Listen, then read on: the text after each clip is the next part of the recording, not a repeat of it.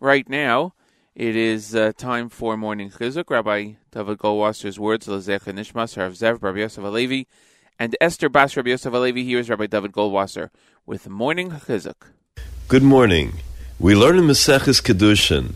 Abaye heard that Acha was coming to town. There was a certain demon that was in the beis of Medrash. It was damaging. It was mazik all who entered. Abaye ordered that no one should extend to Acha hospitality. He would have to remain in the of Medrash. So Acha came, and nobody let him in. He had to spend the night in the of Medrash. During that time, the sheid appeared, the demon appeared as a serpent with seven heads. Immediately, Rab Acha was mispalel. He prayed and he fell to his knees.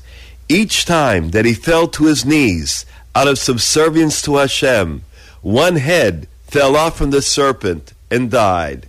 The next day, he came to Abaye. He said to him, If a miracle had not occurred, you would have endangered my life. He understood that Abaye had wanted him to destroy the mazik. The Maharsha asks a very interesting question. How is it possible that Abaye allowed Rav Acha to go into a mokum sakana, to a place of danger?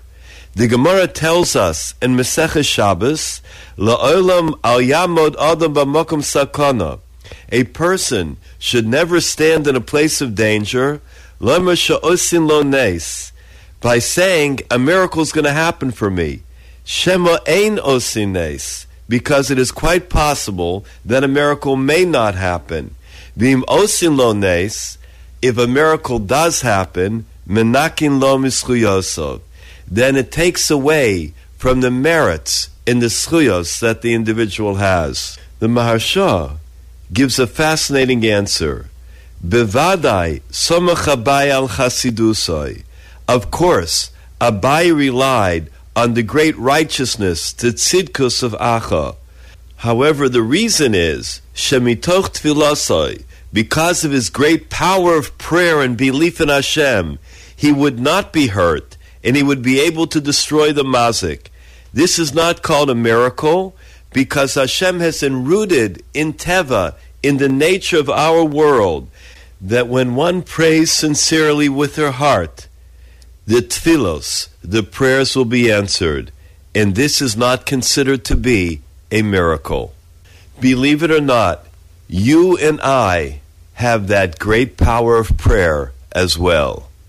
May Hashem Yisborach answer the prayers and the tfilos of all of Klal Yisrael. This has been Rabbi David Goldwasser bringing you morning chizuk. Have a nice day.